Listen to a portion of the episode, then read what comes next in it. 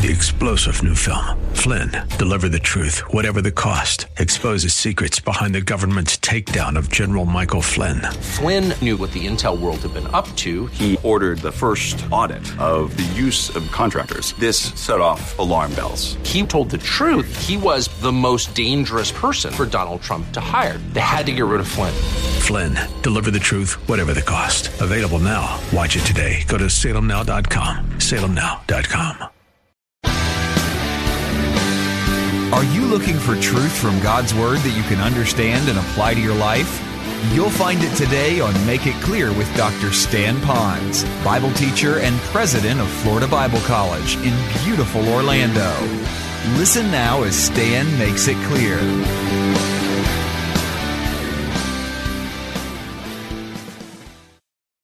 And so this message is really designed for all that already know Christ as their personal Savior. So if you're on that side of the journey, I really believe this message might be of great encouragement to you. Those of you who are on the other side seeking, what do I have to do to go to heaven?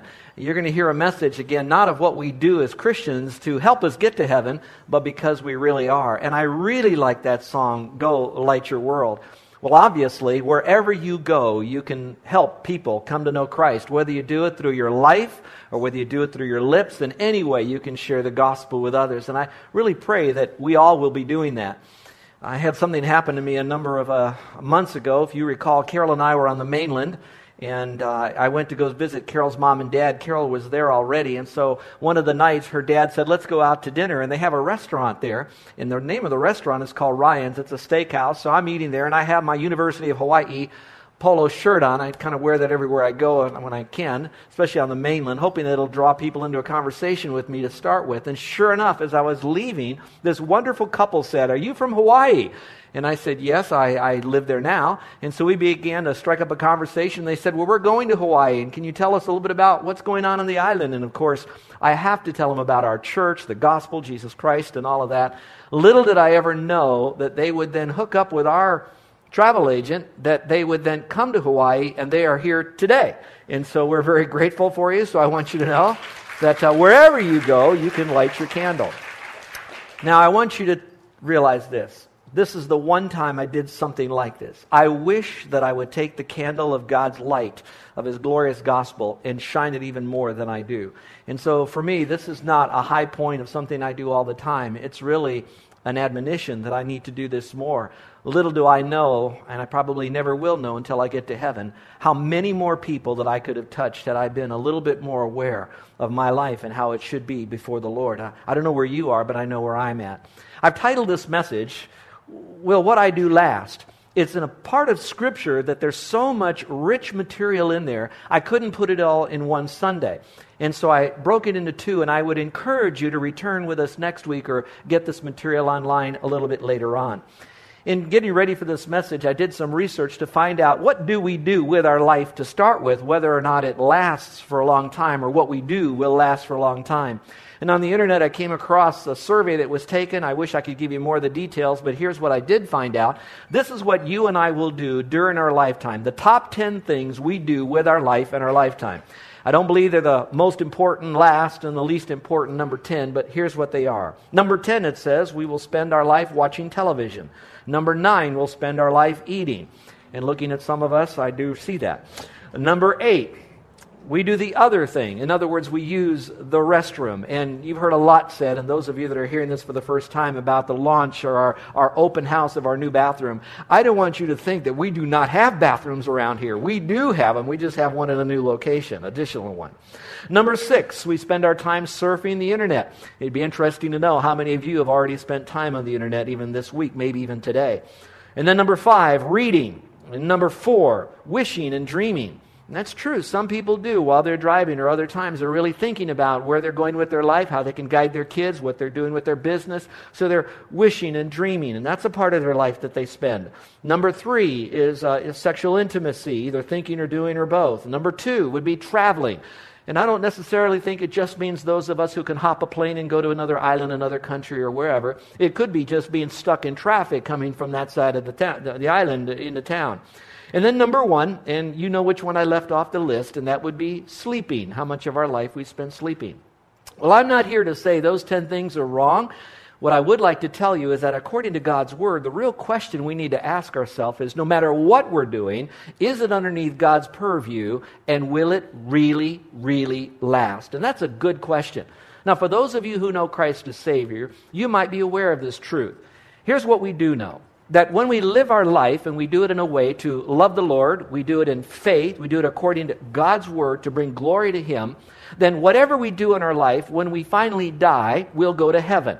Now, we'll go to heaven not because we did all those righteous things. We're going to heaven because we've accepted Christ and His forgiveness, because we failed at doing all those things like we should. But God says, I'll forgive you, give you eternal life. But as a Christian, we try to do those things. When we get to heaven or at the rapture of the church, there's going to be a judgment seat up there. Now, it's a different judgment seat than the ones that the people who don't know Christ will go to. Neither of those judgment seats will be the kind that will determine whether or not you go to heaven or not. That determination is made, oddly enough, while you're still alive right here on this earth. You can know for sure you're going to heaven, and for those of you who don't trust Christ as Savior, until you do, you can also know for sure you're not. And so that happens here, not later. But for the believers, we go before the judgment seat of Christ. And in the process of that judgment, what happens then is that Jesus Christ takes everything that we have done, our deeds, as believers now, and he turns them into six different elements the good things that we have done, done the right way, the things that really last, he turns that into gold and silver and precious stones. The things that we did that weren't of faith or to bring glory to the Lord and we didn't do it in love or just things that weren't right, we just misfired from God's word, he turns those things into hay, wood, and straw. Now, once that's done, then it goes through the fire with us. And that which sustains the fire of that judgment will be determined of the rewards that we'll get. Obviously, the things that we did here on this earth that we didn't do for His glory and love and faith, and these things, according to the book, those things will be immediately burned up. The things that we did righteous will be sustained, and some scholars believe that it'll even be purified all the more for the rewards that we will get. And then there's future things that happen. Again, it doesn't determine whether or not we get to heaven, it's the rewards that we get. So, knowing that we are going to face that, then a good question that we should be asking ourselves would be this is what we're doing now the thing that will last not only here as a legacy, but when we get to heaven? Now, think about that. Think of all the things that you do, all the things you do, and why you do that. And so, we're going to talk about that. Now, if I looked in the Bible and I looked at a guy in the Bible that really seemed to have ownership of that biblical truth of doing the things that will last, would be the Apostle Paul. Now, interesting about Paul's life is whatever he chose to do, he did it for the Lord, and it was not a life without controversy, conflict, and affliction. So, some of you that think, okay, I really need to get busy with God and I'm going to give my life to Him, I want you to know that that doesn't mean that your life is going to now turn out to be wonderful and all things are going to be great. Yes, your life will be like a rose, but it will have a lot of thorns with it. Yes, your life will have problems in it, but now you'll have a problem solver in it. And so, again, Paul had these things, and now he's talking about a time that he went to a, a town of 100,000 people called Thessalonica. And while he was there, making sure that his life counted, he then built relationships with the people that were there for the express purpose of bringing God and Christ to them and bringing them with all their isms and spasms and belief systems and ethnicity, taking all of them and bring them to God. The good news is the things that he did, inside they lasted because he did it right. Externally, there were believers that received Christ as Savior and that ministry prospered, and you could read about that in the first chapter. And yes, the conflict was so severe that as he had to leave Philippi, he had to leave Thessalonica. It seems like every place that he went, while he had great fruit, he also had great frustration because he had to leave. Well, you can imagine his emotions because he was a person who wanted everything he did to last he began to think about what's going on with my people that I left behind, and are they now choosing to do the things that will last as well? And now we get into that. Now, obviously, I'm going to be speaking to the life of Paul, and he's going to say this is what he did when he was with the people of Thessalonica.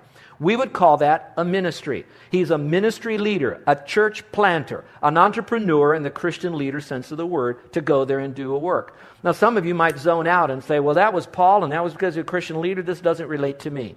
But I'd like to, with a smile on my face, say that anytime you want to influence someone else, then you can have a ministry in their life. For example, there are those of you that do have some bit of a formal ministry here at International. Whether you teach a class, or you serve on a board, or you be a part of a team, you have a ministry here, or maybe even on the island.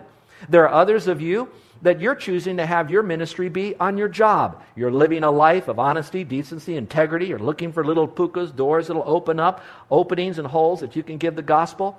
Some of you students that are listening to me, you've come to a point in your life that you realize that school is a lot more than just your social networking and the academics. It also happens to be a location for you to call ministry right now, and that's your ministry. And then some of you that are so new in the faith, you're brand new little believers out there, and you're so excited. And folks, I was saved as a teenager, and I remember those days too. My ministry wasn't singing, preaching, teaching, leading boards, committees. My ministry was just go to my little world and light it up for the Lord. And so for you, your ministry could be your family now who now sees and hears something different in your life, your neighbors, the people that are in your world. But in any case, what do you do? Whether you're in a formal ministry or you're out there in a ministry of life, what do you do that you can have the things that will count? Well, this week and next week, I'm going to take you through just a portion of 1 Thessalonians chapter 2, and we're going to learn just four truths about what we need to do that will last. Now, let me quickly say, I am not restricting all of God's word down to these are the only four things you do that will last. But for some of us, this is a big bite of the apple to have four of them. Now, out of those four, I'm going to reduce it even further and just pick out one for today. Because I think that even in this portion of Scripture, listen, it is so critical that Paul could have started anywhere on the list I'm going to give to you, but he chose to do this one first, and it might be the clarion call to the right thing we need to do first. And you know what it is? Simply this. What do we do first? It's the choice to do things out of the right motive. And you might want to mark that down somewhere in your Bible in 1 Thessalonians chapter 2 that we choose to do this thing with the right motive.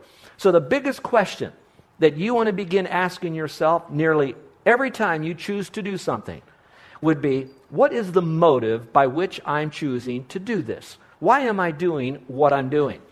And if you begin to ask yourself those deeper questions, it might help you then to sort out should I even be doing this, let alone how I'm going to be doing this? What is the motive by which I want to do this? And I hope it might help you. Well, let's look, if you will, for just a moment at the verses 1 through verse 6, and if you'll follow along with me, all right? And here's what you're going to read through this portion of Scripture. Paul starts saying this For you yourselves know, brethren, and by the way, that's why we know it's talking only to those that know Christ as Savior that our coming to you was not in vain. But even after we had suffered before and were spitefully treated at Philippi, as you know, we were bold in our God to speak to you the gospel of God in much conflict. For our exhortation did not come from error or uncleanliness or uncleanness, nor was it in deceit. But as we have been approved by God to be entrusted with the gospel, even so we speak, not as pleasing men, but God who tests our hearts.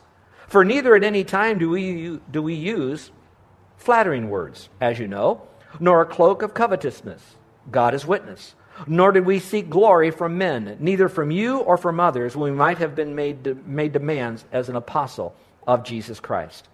Well, let's look at the first part of the, the, passage here. It says, For you know, brethren, that our coming to you was not in vain. You could circle the word vain there and put the word failure or useless or without any fruit or not worthwhile. However, you want to do that, it's in vain. Now, folks, while you're writing that down and thinking about this, I want you to think with me for a moment. Are there some things that you have done in your life that as you look back over it, that it was a big waste of time? Have you ever thought about that? Sometimes, as a young person, as a teenager, I would look at why my mother would make me make my bed in the morning when I would get up. And my argument was always, why do I have to make my bed? And maybe another 12 hours, I'll only mess it up again. Have you ever had that question?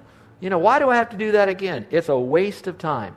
Well, my friend, I'm not going to argue the issue of making a bed or not, but I know that if we look back, there's going to be times that we think we've really wasted our life. Some of you could look back over business arrangements you've been involved in, some of you investments that you had. Unfortunately, some of you are carrying the scars of a wasted, failed relationship. And you know going into that was the wrong choice as you started out. And so right now you might have that negative. Well, instead of sitting there feeling all this guilt and weight of looking at your life and saying, My life means nothing, it's hopeless and worthless, I want you to say, That's okay because I have a God that gives me a do over. And from this day forward, I can make my life count. And you know what's so good? Is God says that He can restore to us all the years that the locusts have eaten, and I can have a whole new, fresh life forward. So instead of beating yourself up over what you're going to hear in the next few minutes, I want you to use that as a motivator to say, Yep, Lord, I have a do over. I have that etch a sketch where I can shake it and get a clean slate for you. And I'm excited. You'll notice I've been wearing this rubber band. Some of you have been asking, What do you have that rubber band? You have a rubber band on your, your wrist over here. The reason I did that is because I want this to be a reminder for us today. This message, as much as I know I'm going to scratch some of you where you itch, others I might poke you in a wound, that we all are going to stretch with this. Now, if I don't stretch, the, the rubber band is basically useless. The purpose of it is to stretch and to hold something. So we do need to stretch. On the other hand, I pray that by grace, that I won't pull it so far apart that there's pain or that you stretch so far that this message is useless. So let's let the Lord kind of stretch us a little bit. And when you think of a rubber band, think in terms of allowing the Lord to stretch us around the Lord Jesus Christ to become more and more like Him. So we want to check our motives. And so this passage of Scripture is going to tell us what will be the motives that will last and what are the motives that won't last. So let's look at the first motive that doesn't last. So you could do a checkup from the neck up on this one. The first one is this what doesn't last when it comes to our motives? The first one is the word err in there E R R O R. You know, the passage says, Our exhortation did not come from air. Now, some of you might be asking, well, Paul started this church and he's reminding them that when he taught them, he taught them the truth. It wasn't a, a ministry that was filled with air in it. I would like to tell you that on any relationship that you want to build with someone, moms and dads with your kids, fellow workers, maybe even your reputation as a business person in the community, the most important thing you have is not going to be the technology that you have, the car that you drive. It's not going to be the home that you live in or all the things you can provide for your kids. What it's going to be, the most important thing to you is are you a man or a woman of integrity? That when you speak, you have done your homework. When you speak, you're speaking as truthfully as you possibly can. Now remember, Paul says the reason you church is doing so well over there is because when we came, we've chosen to exhort you, teach you, speak to you without lies and with air, without air. Now, I think about that for a moment. I want you to go back with me in your mind's eye to a broken relationship that you've had with someone. When you look back, you're going to say that that relationship finally came to a point that you didn't have communication. There was a communication breakdown with that person. Think about that person, whomever it might be. Now, take that thought of a communication breakdown and let's take that a little bit further back. The next step back is the reason that you don't have good communication with that person is because you don't respect them as much. A lot of pastors have left their church because of some form of error or they lived a duplicit life, and therefore what they said and what they did were so different that he couldn't communicate to their people because the people have lost respect in them. That happens in marriage, it happens with kids with parents, it happens all over. Let's go another step further. What causes a communication to break down is because there's an element of a loss of respect. Why is there a loss of respect? There's a loss of respect because you don't trust that other person. Now, I'm not going to unpack that much more than that, but you can think, okay, I don't communicate well, or it's all surfacey. It's because I don't respect him as much. Why don't I respect him? Is because for some reason I, I, I don't trust him as much. Now, again, why don't you trust that person? Because somewhere along the line, you don't believe that that person is speaking accurately to you. Whether it's an intentional lie or prevarication or he just doesn't do his homework, in some measure, there's a breakdown. So back up. The reason Paul had such an effective ministry with the Thessalonian Christians is because he chose to teach, speak, exhort from a life that was errorless. So, what I'd like to encourage you to do is be very careful before you speak. Be very careful of the impression that you leave with the people around you because your ministry is not going to be made up with sound systems, technology, and all the things you have on your job and in your home. It's going to be built upon a relationship you have. So the first is we want to have something that lasts because we speak truthfully. That whole idea of truthfulness pervades this passage. Let's look at the second one. The second thing that will be difficult for something to last is when we have impure motives. I can't build my life, I can't build a relationship, and I won't build anything that lasts if I don't have pure motives. So you have to ask yourself, what am I saying here? What am I doing? Am I doing it with uncleanness? Am I doing it with a pure motive? I heard a statement recently. It said this clean eyes, clean heart can't lose. Can you say that with me? I like that. Clear eyes, clean heart can't lose. That's a secular term. It doesn't really, um, doesn't really say something that's bad. I do think clear eyes means you see clearly. Clean heart means you're pure.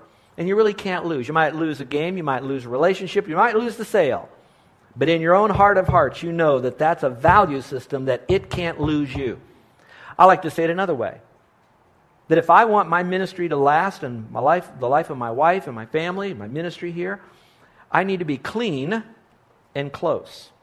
Clean in my heart to be pure before Him because God takes the candle of His Spirit and He goes to every darkest crevice that's inside my heart, my mind, my thinking, my life, because it's out of this that I do and say the things that I do. And so He's going to do that. And I want to be clean on the inside. For folks, if I work the hardest on being clean here, I'll find it a lot easier to be clean out there. I'm going to take it a step further. When I choose to be clean here, then I will be close to the Lord. Because that which is the block between the Lord and me and the intimacy is sin. Commission, I did it. Omission, I should have done this right and I didn't do it. It's a sin of what I think about, what I speak about, and what I do. And so God says if I want to have a life that lasts, I have to choose to be a truth teller, but at the same time, I have to be one that is pure in my spirit. No motives that can be questioned. Number three, what doesn't last when it comes to our motives? Manipulation. Now, that's the word I've chosen. Scripture uses the word deceit there. It says, Our exhortation didn't come to you in deceit. Now, some of you are living today with the pain of growing up in a home where your mom and dad manipulated you in some measure. Maybe they manipulated you, maybe they intimidated you, but in some measure they tried to change your behavior because your behavior was going outside of bounds. Now, before you beat up on mom and dad because they manipulated and intimidated you, for just a moment, be grateful that you had a parent that even spent time with you because also seated next to you or nearby could be a, a, an adult who had a parent that abandoned them, that they basically didn't have anybody that manipulated or intimidated. They grew up in a home where there was nobody there that cared enough to affect them in a positive way. They'd lived their own life, abandoned them. But even that still doesn't make it right either side manipulation is very, very dangerous. Notice the word deceit there. You might want to circle that. It comes from a unique Greek word. Doesn't matter what the word is. I'm not impressing you with some Greek language, but that word deceit means fish hook, it means trap, and it means trick. Now, I like to go fishing, and I, I wish I could fish more. I, I, I wish some, I, some of you would go fishing, you give me a call. I like to go fishing. But when some people go fishing, apart from the net, although that is a trap, is telling the fish, come on, come on, come on over here. When they get over there, you get them up in the hukilau and away you go, all right? Others, fishing. You put the bait on there and you want them to see the bait. You don't want to feed them that bait. You want to feed them the what that's inside the bait? The hook, okay? Because you want to get them. Well, I'm saying all that to say this. Sometimes in our influencing of others, because maybe our desire is to get them to the next level, we sometimes step out of bounds in the way we try to get them to the next level through manipulation. And we do that through deceit. We hook them. Now, I will tell you that sometimes doing that, you can move the person to that next level more quickly when you use manipulation and intimidation. But the problem is, you might get them there temporarily because they are fleeing the wrath of whoever you are, or your position or power or control because you're a boss and you can fire them. Whatever it might be, you're moving them, but in their hearts, you haven't done it. And moms and dads, I know we've got to position our kids behaviorally, but at the same time, we need to be really driven by are we talking to their heart? Are we leading them through their thinking and their mind. And I know that children sometimes are very young and that you have to do a little bit more behavioral stuff when they're younger, when they get older. But let me tell you, work as quickly as you can to help them to process through the things that they're doing. And we don't do it through manipulation, we don't do it through intimidation. We do it through a lot of simple compassion. And it takes a lot of time to do that. How many of you felt in your life you've either had an employer, another person, or a parent manipulate or intimidate you to get you to do something, whether it was right or wrong, you just felt like you were handled. Would you raise your hand? All right. We've all had that. Most of you can say that. I would like to say this in as much love as I can. Those of you who more than likely have been reared in an environment where that went on almost all the time, you will find that you have learned that that's how you do your people skills with others, and you'll take that into life with you. And so, for a caution right now, maybe the sins of the dad are passed down to the son and the next generation, that that needs to be broken. And I, I smile because I love you and I can give you hope. It can and it will be done when you choose to live a life that will last. What a blessing it is. And I know you want to do that. And just having that want to button and wanting to push it is a good step forward. You're not there yet, but you got all that you can do. All right, so manipulation. Here's the fourth one this one is a little bit more intoxicating. This one would be what doesn't last with motives is when you use flattery. Flattery doesn't last. Here it says, For neither at any time did we use flattery. Now, while you might circle the word flattery in your Bible, you might want to underline the phrase at any time. At any time. We never used flattery. Now, some of you have a little tough time understanding what flattery is. You're listening to Make It Clear with the teaching of Dr. Stan Ponz, founder of Make It Clear Ministries and president of Florida Bible College in beautiful Orlando, Florida. Make It Clear is dedicated to taking the Word of God with clarity into every person's world. It is the support of listeners like you who make the ministry of Make It Clear possible. You can provide your tax deductible gift to Make It Clear online by going to makeitclear.org or you can mail your gift to Make It Clear. P.O. Box 607901, Orlando, Florida 32860. Thank you for helping us make it clear. If you would like to have Dr. Ponz speak at your church or event, please send us an email at tellmemore at makeitclear.org. Thank you, and remember to make it clear.